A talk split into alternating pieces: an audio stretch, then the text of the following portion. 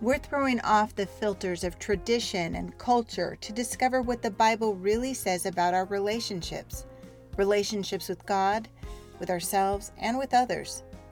Welcome to this episode of Relationship Truth Unfiltered.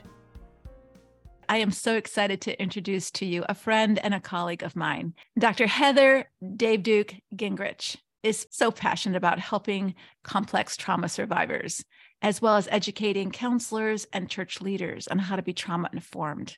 She's been in the profession over 40 years. She's lived, she's practiced and taught in Canada, the Philippines, and the US.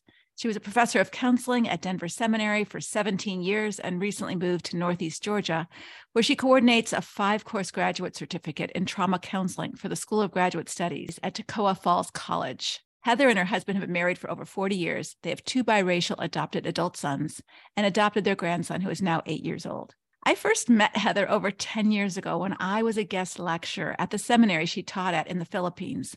Her husband and she weren't there, they were on sabbatical. But when we got back to the US, or when I got back to the US, we met at a counseling conference and we've been good friends and colleagues ever since. So, Heather, I'm so glad that you're here.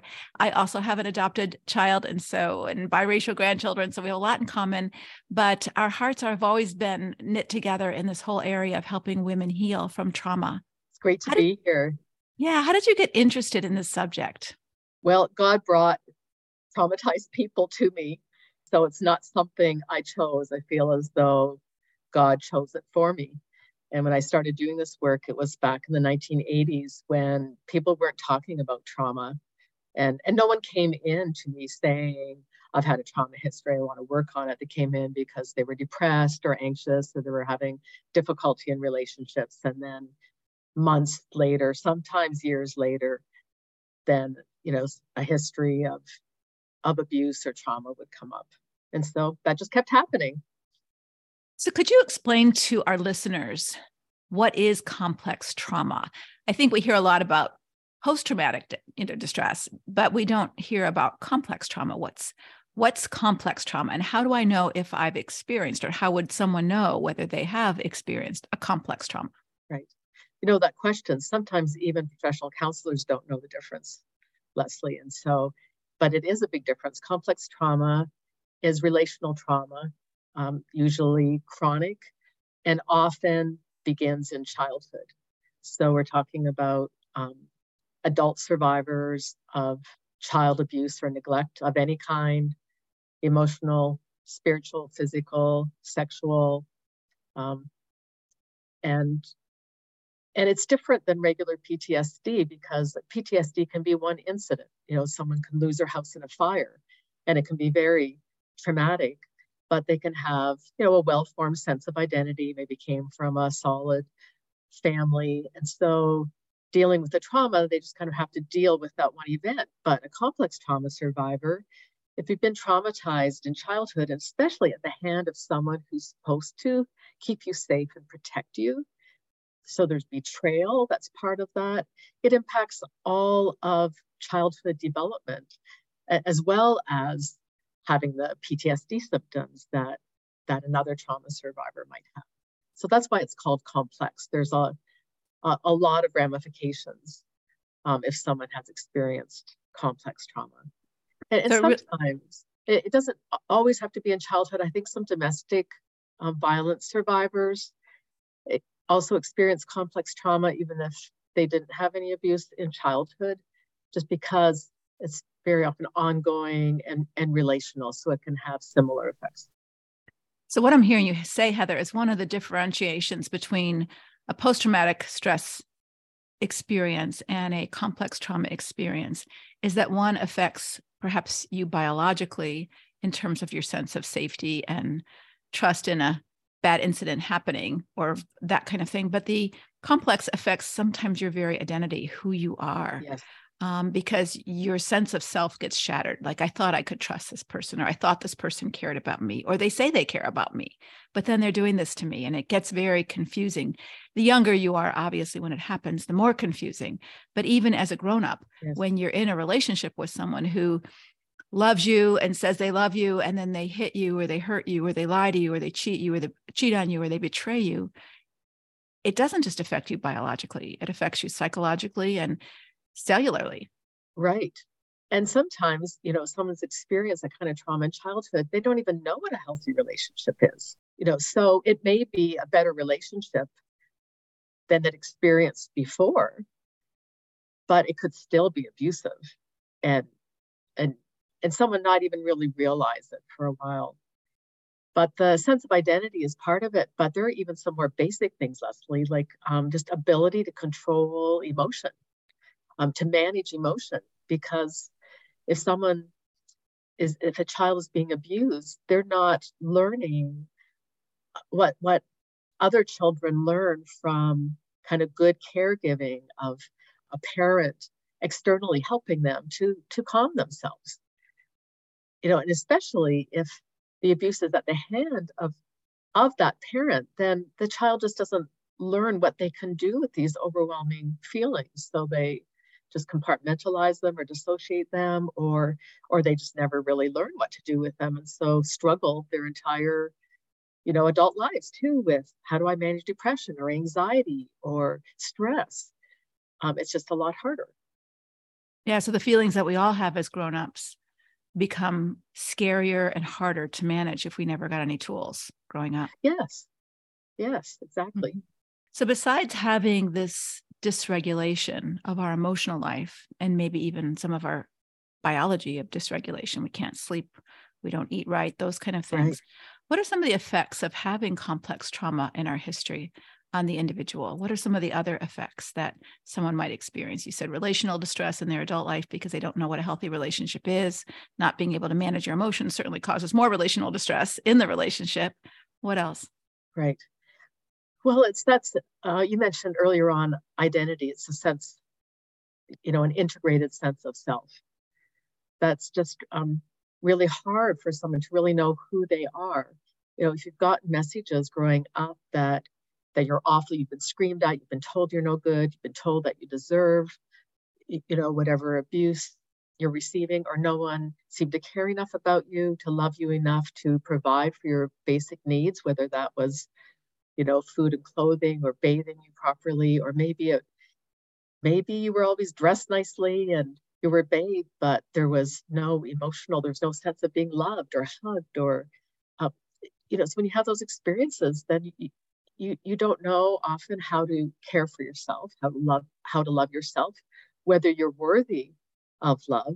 And so of course that impacts relationships. It also impacts relationship with god. Am i worthy of god's love there's just uh, a, a lot of a lot of confusion and lack of understanding about well who who am i really if i'm how i've been treated then i guess i'm nothing uh, it just it's difficult it is. And so if one or both of the individuals in a marriage have some history of complex trauma in their childhood, and then they bring this into the marriage, what impact does that have on the marriage?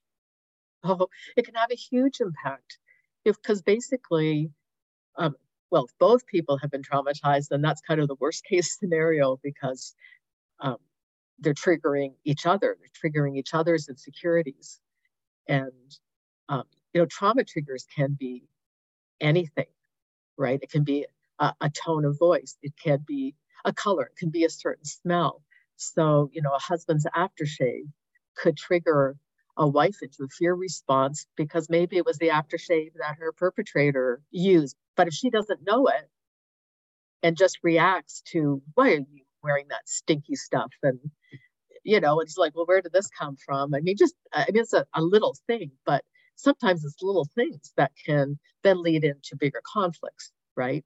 But especially any, you know, trauma triggers that have to do with with abandonment or being, you know, afraid that the other person is going to behave in the way that their abuser behaved. And again, if these, if someone's aware of it, and if the couple is is aware of these triggers then they can recognize what's happening and then they can kind of calm things down and work it through. But very often people aren't aware. They don't know why they're reacting that way. They don't recognize that it's a trauma trigger. And so it just escalates into, at a minimum, a verbal argument. At, in the worst case scenario, you know, intimate partner violence, where it actually becomes physical, if that's what people have known in their past. You know, there's lots of reasons someone becomes violent. Trauma might be one of them. They're triggered and they become violent. It might be because they have other psychological personality disorders. Um, yes. And those might be trauma as well. But where do we draw the line between having empathy for their past and having empathy for their situation. And so, if a woman was married to someone who had complex trauma, that she did understand that he grew up in a horrible home, that he did have an abusive dad, that he does respond to trauma. But at this point in his life, he is unwilling to own any of that. He's unwilling to look at any of that. He's unwilling to deal with any of that. And she's sympathetic, but she doesn't want to continue to live like this. Right. And I think I think the key there is that he's not willing to own up in that scenario to his responsibility. And and it sounds as though in that that scenario he hasn't done his own work that it takes to heal from his childhood trauma. You know, when we're children, we are not responsible for our trauma. We're little. We we we can't we can't do anything about it. We can try to protect ourselves, we can try to run, we can try to hide, but ultimately we're helpless. You know, but you know, and as adults, if we have been traumatized, there'll be symptoms, there'll be triggers. But as adults, we can make a choice. We can make a choice to seek healing. We can take a choice to uh, make a choice to go, hey, I don't like the way I'm behaving, and this is impacting my marriage. And so I, I think I need help. I think I need to do, I'm scared and I don't know what it involves, but I think I, I need to do something. I I have a good friend whose daughter was in a marriage where he used pornography and had been in a, a lot of treatment programs. And she basically found out that he has never been in recovery. So basically, their entire marriage, even with accountability partners, even with intensive, he, he basically lied to his individual therapist. He lied to his group that he went to. He lied to her. He lied to his pastors. He lied to all his accountability partners. And, you know, their marriage is now going to be over because how can she possibly trust him when she found out that he has always been deceitful? He has never actually been in recovery. And the mother, who's my friend, said, My heart breaks for the little boy, I'll call him Harold, for the little boy Harold, whose first memory was sexual. So obviously, I don't know much about Harold's history, but obviously he was sexually abused in some way. So she said, I, I just, my heart goes out to that little boy, Harold, but I am so angry at the adult Harold who has chosen not to really work on his recovery and do what it takes. And I think that's, I think that's a good way to say it. I love that you put that in that story for our listeners because I think there are so many women who are angry and they don't have the compassion, or they have the compassion and they don't have the boundaries. Mm-hmm. So it's one or the other that they have so much compassion for someone who's been traumatized that they have no boundaries or self care for themselves. They allow themselves right. to continue to be in a destructive, abusive relationship out of care for what his life has been as a child. And yet she can't fix that for him. Only he can fix that for him. And I think this is really an important part of trauma work is that the only person who can heal if you've been hit by a bus and your body is traumatized and you're in intensive care, it's not your fault. But the only one right. who can do the work to recover is you. Right. You have to do the phys- you know, the physical therapy. You have to go to the doctor's appointments. You have to stay in the hospital if that's what the doctor says you need to do. And if you don't, and you don't heal, then that's your fault. Yeah. you then know, you, you walk responsibility. Yeah. That's that. right. You walk around with that damage. So a lot of women ask me, okay, my husband has this trauma. What can I do to support him in order for him to do his work?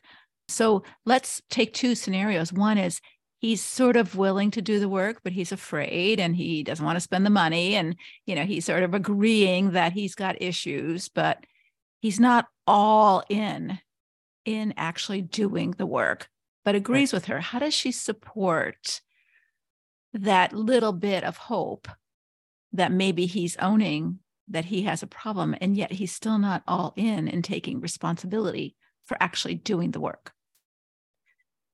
I mean that's a that's a rough one. I, I, mean initially she can offer to go with him to the first appointment whether she actually sits in on the first appointment or just waits out in the waiting room.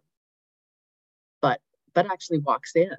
For you know some men wouldn't find that supportive others might so you know obviously it depends on the individual being there afterwards and saying, you're free to talk about what happens in counseling or not, but I, I'm here either way. Or if he doesn't want her to go along, as is, is there anyone else that you'd like just to take that step with you? I mean, men are often very, you know, independent, and so sometimes they don't they don't like to admit that they want that, but often deep down they do, you know, mm-hmm, because they mm-hmm. do get scared you know and if someone has been abused it's it's not the adult who's scared often it's that little boy who was traumatized that's really scared so yeah.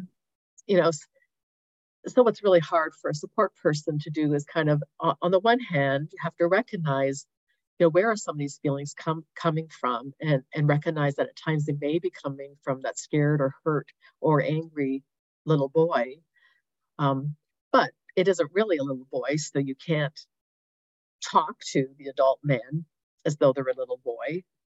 Um, generally, sometimes you can actually, if you know, if it's kind of pretty clear that you know this is really not an adult that's sitting, you know, in front of me.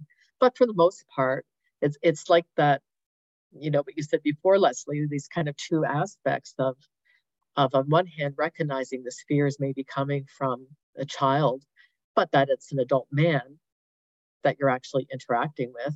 But sometimes even a, a, a wife kind of going, you know, I know this is really scary, scary, but even asking, you know, is it adult you that's scared or is it the little boy who was abused that was scared? Even a question like that, because chances are the man hasn't thought about that, might kind of go, oh, gosh, actually, I do kind of feel younger that might actually help someone to take the step kind of going, okay, as an adult man now, I can go into a counseling appointment. Yeah, one of the things that we try to help our women do is be able to ask questions that may be labeled more curious questions like, hey, is this coming from your big self or a scared little self inside? Um, that would be a curious question because oftentimes men who act out or people who act out in abusive ways are often blame blamers blame shifters you know you triggered me it's your fault i'm acting this way right. versus self-reflectors they don't reflect yes. on what they do or why they're doing what they're doing. They're just blaming and accusing and attacking. And that's pretty tough for anybody to stand up against because when you're being blamed oh, and yeah. accused and attacked, you want to go into explain, defend, justify, um, and argue mode, you know, not curious question right. mode. So it takes a, a great deal of strength to be able to ask those kind of questions. And so that may not be possible for you because you're traumatized by what he's doing to you in those moments. We we totally get that but i think this helps us to as as women who've worked through some of my programs one of the things we talk about is building that core strength and one of the elements of core strength the R step is taking responsibility for yourself and your own safety. So if you need to leave the situation because he's being triggered and he's being scary, that may be your first thing that you need to do to take care of you. But the second step or the last step in core is E, C O R E. And E stands for being empathetic and compassionate so if you're empathetic and compassionate toward a husband who's acting out of a childhood wound or acting out because he's been traumatized and doesn't know how to manage those angry emotions, he may be very scary. And so it may be prudent for you to leave. And it also may be helpful for you to not hate him for what he does, ruining your marriage, screaming at your kids, scaring you half to death, all those kind of things, because you're going to be damaged if you leave that relationship in hatred and have empathy for the pain he's in without enabling that behavior to continue. You know what what one of my favorite curious questions is yeah, related to, to this is how old do you feel right now? Mm-hmm. And and often you, you know with in my situation as a counselor, I'm usually asking that in the context of a counseling session, but it usually catches people off guard. But then you can kind of see recognition on the face and they'll go, gosh, I don't know how old, but but younger. Um, and, and so that might even be an easier question than to say, you know, is it a younger part or an older part? Just kind of how do you feel? Um, and hmm. that might lead somewhere. Or, you know, as you mentioned, maybe it's not possible to ask that at the time. Uh, but I wonder what would happen if you can ask a curious question after the conflict, you know, has passed.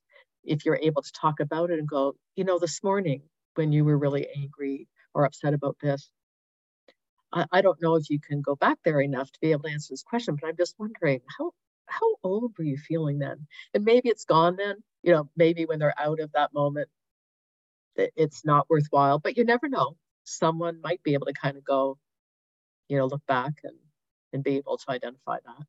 And this is the hard thing for our women who um, are traumatized by his trauma, right? So he has complex traumatic stress disorder from his childhood comes into the marriage. Maybe she does or she doesn't. But now she's traumatized and triggered right. by his behaviors. And so now she is drowning in her own stuff. And the whole cycle is destructive because the only person in those moments that she can help is herself because he won't see it or won't go for help. So, what would you right. recommend to the woman who's being traumatized by someone who's traumatized? And she has compassion mm. for that person, but yet she still has to exercise responsibility for herself and self care. Yeah, I mean, that's a really hard one because in situations like that, it's not past trauma, it's continuing trauma.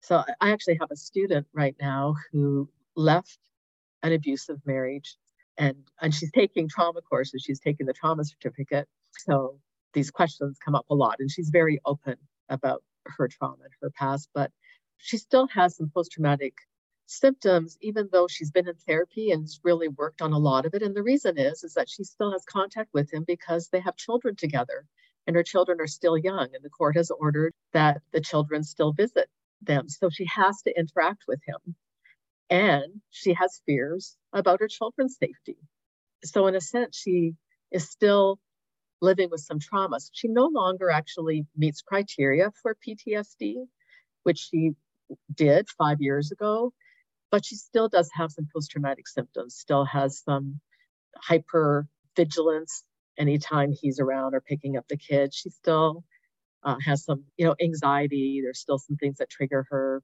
you know, still has some nightmares at times, just not as often and not as intense. But the reality is, is that she can't totally get away from him even though they're divorced. So when things are really bad, leaving is an option that some women feel that they they need to do. Of course, research shows that the act of leaving can sometimes be very dangerous. So it's a very complex issue. I think what you talked about, Leslie, as walking away in the moment, but at a time when he's calm, letting him know that if you walk away, you're coming back. Because sometimes that can be helpful that he doesn't think that often these men feel very abandoned. You know, their anger is coming out of some childhood wounds and, and abandonment. And so sometimes if a woman leaves, even in the middle of an argument for safety, that can enrage him further because his abandonment issues have been triggered. But sometimes it can help if when there isn't a conflict happening, the woman can say, listen, if this happens again, I'm going to leave. You might even leave the house for an hour or two until you can calm down, but then I will come back. So just so you're not surprised and you know what my plan is. That can sometimes help. It can sometimes help and it can sometimes hurt so that he knows now what she's going to do and he'll take her keys or block her from leaving well, the room. Yeah. So these are all complex issues and we're not trying to give any one solution, but we're trying right. to help women who are listening understand that there is no easy answer. There is no, no, you know, answer for sure this is going to work to get through to him, or for sure this is what my next step should be. Anyone who comes across that way to you, if you're counseling with a pastor, a people helper, mentor, counselor, um, they don't know for sure what you should do. You don't know for sure what you should do. And this is why it's so, so important that if you are living with someone who is unpredictable and explosive and dangerous, that you do get expert help and maybe multiple versions of expert help so that you can really make a good decision for yourself.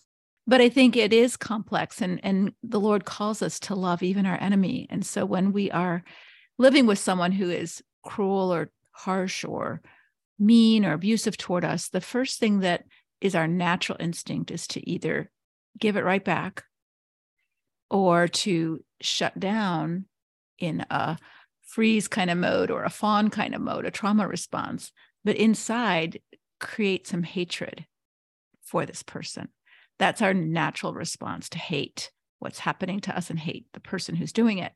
And so Jesus warns us that he says that will destroy you. Do not let evil overcome you, but overcome evil with good. And so I think part of Heather's expertise helps us to understand that that good isn't enabling someone to continue to harm you, but the good is to really keep in mind that this person um, is hurting too and they're not expressing their hurt in very helpful constructive ways for sure. They're expressing their hurt in very damaging scary ways um, and it's okay for you still to take care of yourself. You know heather um, i was abused as a child and um, once i understood my mother's history of how she was abandoned and abused it was so much easier for me to have empathy and compassion for her with still good strong boundaries you know i still had to have strong boundaries because she wasn't willing to get her help but understanding her her childhood and her wounds gave me a lot of compassion not to feel resentful or bitter that she couldn't be the mom I wanted or needed. She just couldn't. She wasn't capable right. because of her own damage and her lack of willingness and ability to do her work. And so I think understanding that a little bit and having some understanding of trauma and how that impacts people um, can give us compassion and yet we still want to have really good boundaries for our own safety, for our children's safety. And that may include having to develop a safety plan for the moment. Hey, I'm going to leave the house while you calm down, or a safety plan long term. I can't stay in this relationship this way. I love that you ta- that you're talking about both, Leslie, both having the passion and the empathy, because if we are anger and bitter, as you say, that will destroy us. I mean, that doesn't help the other person, but it will destroy. It will destroy us. And even research on forgiveness shows that having empathy for the person that has harmed us is an important ingredient for even being able to forgive. Mm-hmm. And I mean, forgiveness is a whole complex topic as well. but even apart from forgiveness, just navigating the day to day, you know, I, I wouldn't have considered myself an abused child. Uh, but looking back, I think there was some emotional abuse. My dad just had a hot temper. He never was physically abusive. He never swore swore at us. He he just he just seemed to me unreasonable and very unreasonable with my mom, unfair. And I had a lot of anger towards my dad growing up. And as a young adult, I started to talk with my dad. You know, I wasn't in a position where he was going to physically harm me. So it was I mean, it was still scary for me, but I wasn't in physical danger. I started with a letter, actually, mm-hmm. because I knew that if I just talked with him, he'd just overrun me. You know, he would just talk over me and I wouldn't be heard. So when I was in graduate school, I wrote him a letter and and told him how upset I was, how angry I was at some of how he had treated me growing up and how he treated mom. And that began a conversation that was really helpful. I still didn't like the way he treated my mom. And so then as an adult, I began talking with my mom more. And she was able to tell me, I think what she did is she understood he was a, an immigrant child who was nine years old when he arrived in Canada and was bullied, made fun of. He didn't speak English. He was nine years old. He was very bright and had to start in kindergarten. And I don't think he ever lost that immigrant kind of feeling of having to prove himself. And once I understood kind of what he really went through as a child, it helped me so much. I mean, I still did put boundaries in place. I mean, my dad and I found a way of, of interacting. It helped that I wasn't living with him anymore. But until the time he died, we were able to have a much better relationship. And I think a lot of it was just understanding in a very different way what he had been through and that his anger was actually anxiety, that mm-hmm. he was mm-hmm. highly anxious. And that was a turning point for me. It's like I just always labeled my dad as an angry man. And once I labeled him as an anxious man who was stressed all the time and that it came out as anger, wow, that was totally different. Really freed mm-hmm. me. Yeah, it does to have a different narrative. It still doesn't mean you don't have boundaries or have to no. have conversations, but it does free you to see them in a more human light. Heather, what would you advise a woman who's listening to this who has experienced some trauma in her marriage, a lot of trauma in her marriage? Maybe she's still in it, maybe she's not in it. If she were going to a counselor who was trauma informed, if she were asking for some help, what would be some of the first things that that counselor would encourage her to do to learn to regulate, learn to calm down, learn to begin to manage her triggers? Because so often what we hear is, well, don't trigger me. I you have to stop triggering me. And that works like it doesn't work. Like nobody can avoid all your triggers in life. And so right. it's your responsibility to learn to manage your triggers and identify your triggers. How would you begin to help someone recognize those things and begin to calm themselves down in a moment when they sense that they're being triggered? Well, there are all kinds of tools that can be used to help help kind of calm us down, calm down our nervous system. So one label for a group of them is is grounding skills. And to to ground ourselves means that rather than kind of flying off emotionally or mentally or even physiologically into the past, grounding helps us stay in the here and now and recognize where we are right now. Most grounding tools have to do with our senses. So things like, okay, looking around a room and and pointing out five things that you can see in the room. And then what are four things you can hear? And three things that you could touch. What does it feel like, you know, to touch the chair or to even be aware of of how it feels sitting in the chair with with your body, you know, the back of your legs, you know, being on the chair and so on. So anything that uses senses. I have counselees that bring in sour candies into their session because when they suck on this, the sourness kind of jolts them back to reality. They kind of know, okay, I'm not back where I was as an abused child. I'm here and now, and I'm safe here in my office. Now, if someone really isn't safe in the moment, it, it's kind of hard to ground then. It's easier if you're at least removed from the situation, and then you can kind of remind yourself of these. But even in the midst of the situation, one thing you can always do is breathe. Breathe from your diaphragm, um, which is down kind of in your stomach. The shallow breathing is from your chest. And if you're often when we're anxious, we breathe more quickly from our chest and we actually can hyperventilate and it can create more anxiety. Whereas we breathe long, deep breaths, you know, kind of breathe in, hold, and breathe out, that actually physiologically has a calming effect.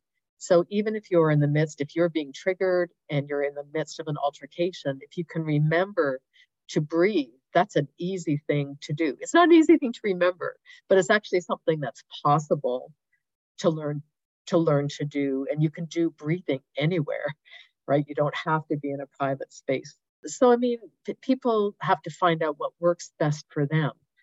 But breathing and then being aware of the here and now and using our senses. Other things are kind of anchoring uh, ourselves. There's a therapist and author, um, Rothschild who talks about anchors, and that's is there like a safe person or a safe place or just something I can think of that immediately kind of just helps me to calm down, kind of anchors me to reality, anchors me to safety. So that could be a certain picture or image of Jesus. It could be being out in nature someplace that feels good. It can be anything, but just something where you can use your imagination to kind of help you not go running off emotionally. Those are just a few things. One of the anchors that I use when I feel that way is in Psalm 23, where it says, He leads me beside the still waters and He restores my soul. And so I just, you know, he makes me lie down in green pastures. He leads me beside the still waters and he restores my soul. And I think that's such a beautiful picture for me to go back to mentally when I'm feeling a little out of sorts or I'm feeling helpless you know that he restores my soul i'm not totally in charge of that i'm i'm willing to be led i'm willing to be restored and I'm asking for that, but I can't do it all myself. And so that's a real helpful picture for me. And two other things that I have done that has helped me remember my age is my car keys because I'm not a little girl. I have car keys. I can drive a car. And my wedding ring in that I'm not a little mm. girl. I am a grown up now and I can handle this as a grown up.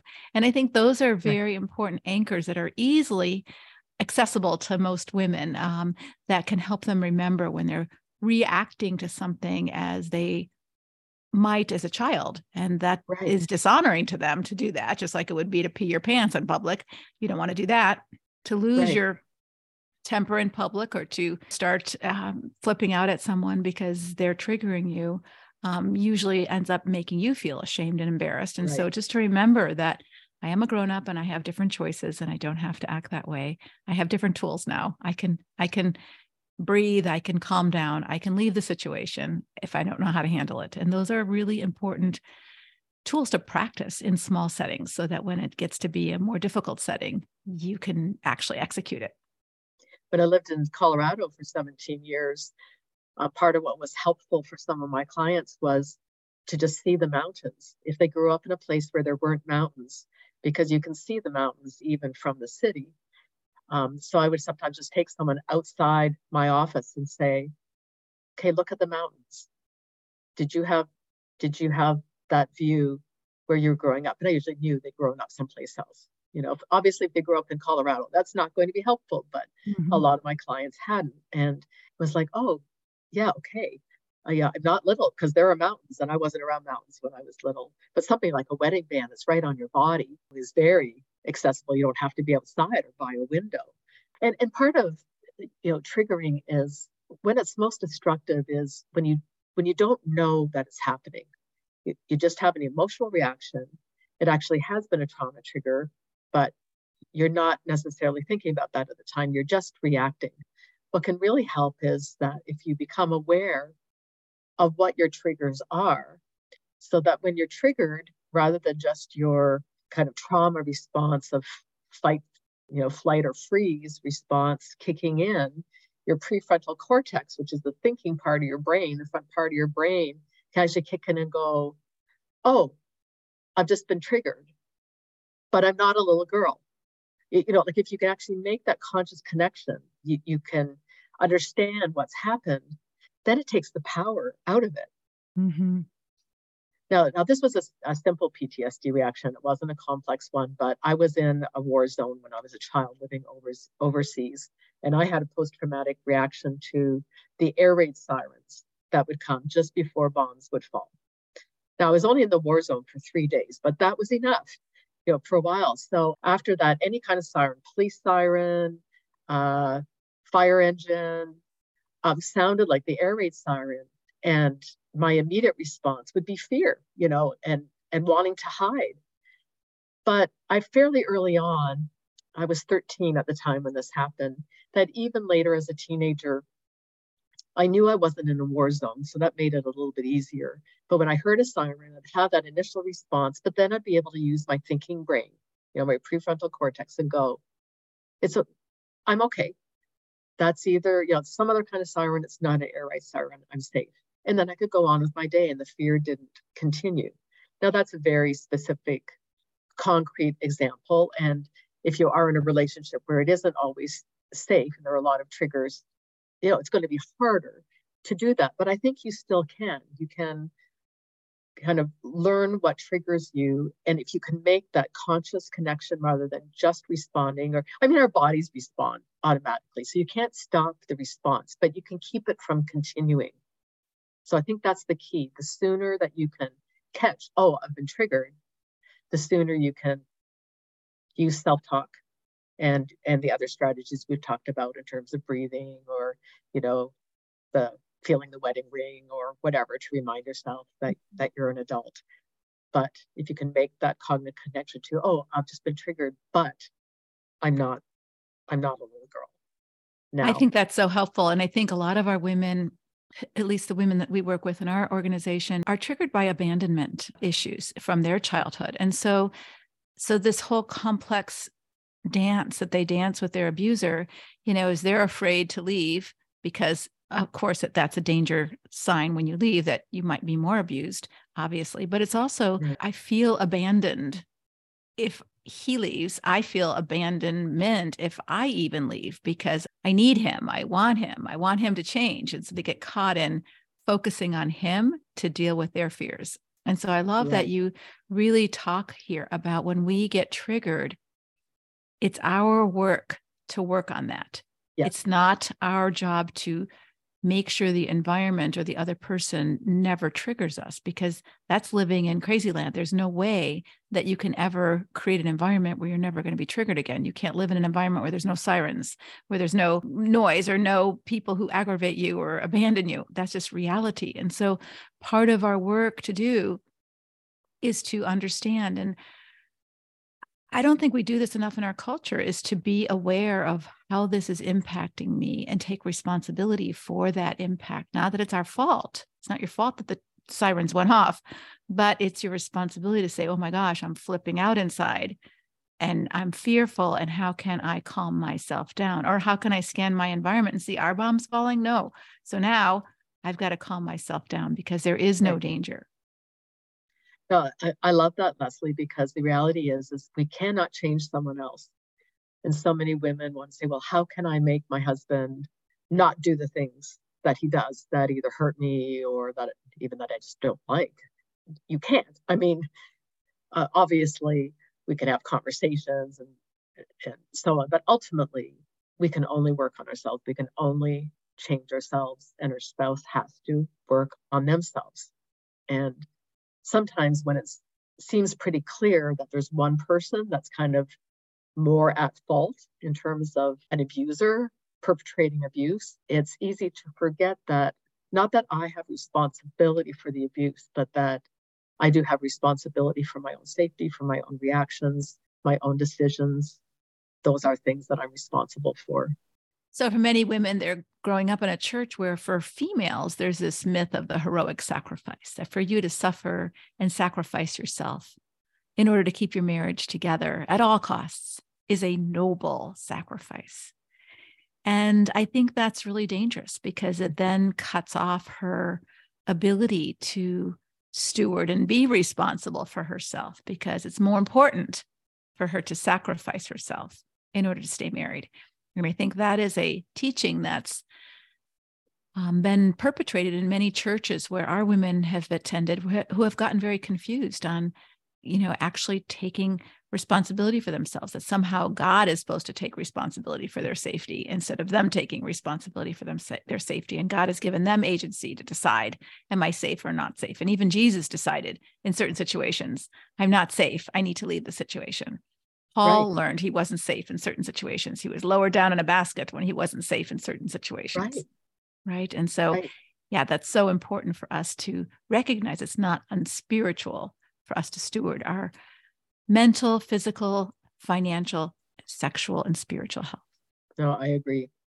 I feel really sad and also angry when I know that, you know, some women have have heard these things from the pulpit or going to their pastors, you know, needing help and being basically told to be a godly woman and sacrifice because that's what God calls us to do when when really when you look at all scripture that's that's a very narrow skewed interpretation of certain scripture verses. Yeah, he does call us to sacrifice when it's for the welfare of someone else, not to enable them to stay unhealthy and damaging to yeah. you. Right. Right. Yeah. So if you have to go to work and earn money to help him pay for his counseling, that might be a sacrifice for you, but it's for his good. Right. right. But if you're allowing yourself to be damaged and your kids to be damaged in order for him to continue to live at home and do that damage, that's not a noble sacrifice. That may be destructive. And of course, children are really impacted and in not good ways uh, you know, basically, if a woman is sacrificing herself in those ways, her children are also learning that that they can't take responsibility for their own safety either. You know, what what are they going to learn about about how they when they grow up, how they respond in, in relationships? Um, or they're learning that, well, I don't have to respect mom because dad doesn't, so I don't have to listen to her. Dad doesn't. Right. I mean, there are all kinds of bad modeling that comes from that, even though the intention would be good modeling, right? To be Christ like would be the intention, but unintentionally, a lot of other things can be picked up by children who always know what's going on, right, Leslie? The research they always do. Even if they're in bed and parents think they're asleep, they're not always asleep. They hear, they see, or they see the aftermath, they see broken furniture, they see bruises. They're impacted. And I think there's just an energy in a home mm. that is either loving and accepting and safe or hostile and scary and not safe. And, you know, I think kids, even if they don't have words to describe what's going on, or they're even infants, I think we can pick up about the energy in a room. I mean, we have all felt it when you walk right. into a room and there's a bunch of crabby, complaining, negative people. Yeah. You feel that energy, even if you aren't in the conversation. You feel that energy. Or if someone's very accepting and loving and happy and easygoing, there's a different kind of energy. And so there yeah. is an energy in a home that impacts children. And I think it's really important for us to understand that it may not always be in their best interest to live in a home where they feel afraid all the time. That safety issue is so important to our well being because if we're not safe, we can't grow. All we're worried about is being safe. Mm-hmm. And so we can't learn, we can't grow, we can't you know mature and do our milestones as children that we need to because we're just worried about mom we're worried about dad we're worried about our safety we're worried about you know our, our livelihood or our, how we're going to go to bed at night and so we can't function in a, in a mature way or mature in a good way if we're living in fear all the time and so i think that's a real important self-awareness that this isn't healthy for me to live like this right anything else you'd like to share with anybody who's out there who's struggling with finding the right help how might someone find a good trauma informed counselor? Well, um, asking some good questions is important because not all trauma counselors deal with complex trauma. So, one of the questions I would ask is if, you know, look for a trauma specialist and then ask at, at an intake or whatever, what kind of trauma are you are you trained in? Um, uh, and ask specifically about complex trauma. Do you work with complex trauma? And if the counselor kind of, or who's ever the intake worker kind of doesn't seem to know what you're talking about, then that's probably not going to be a good counselor for you. In the case of intimate partner violence, um, not just any complex trauma therapist is necessarily going to understand the dynamics of an abusive relationship.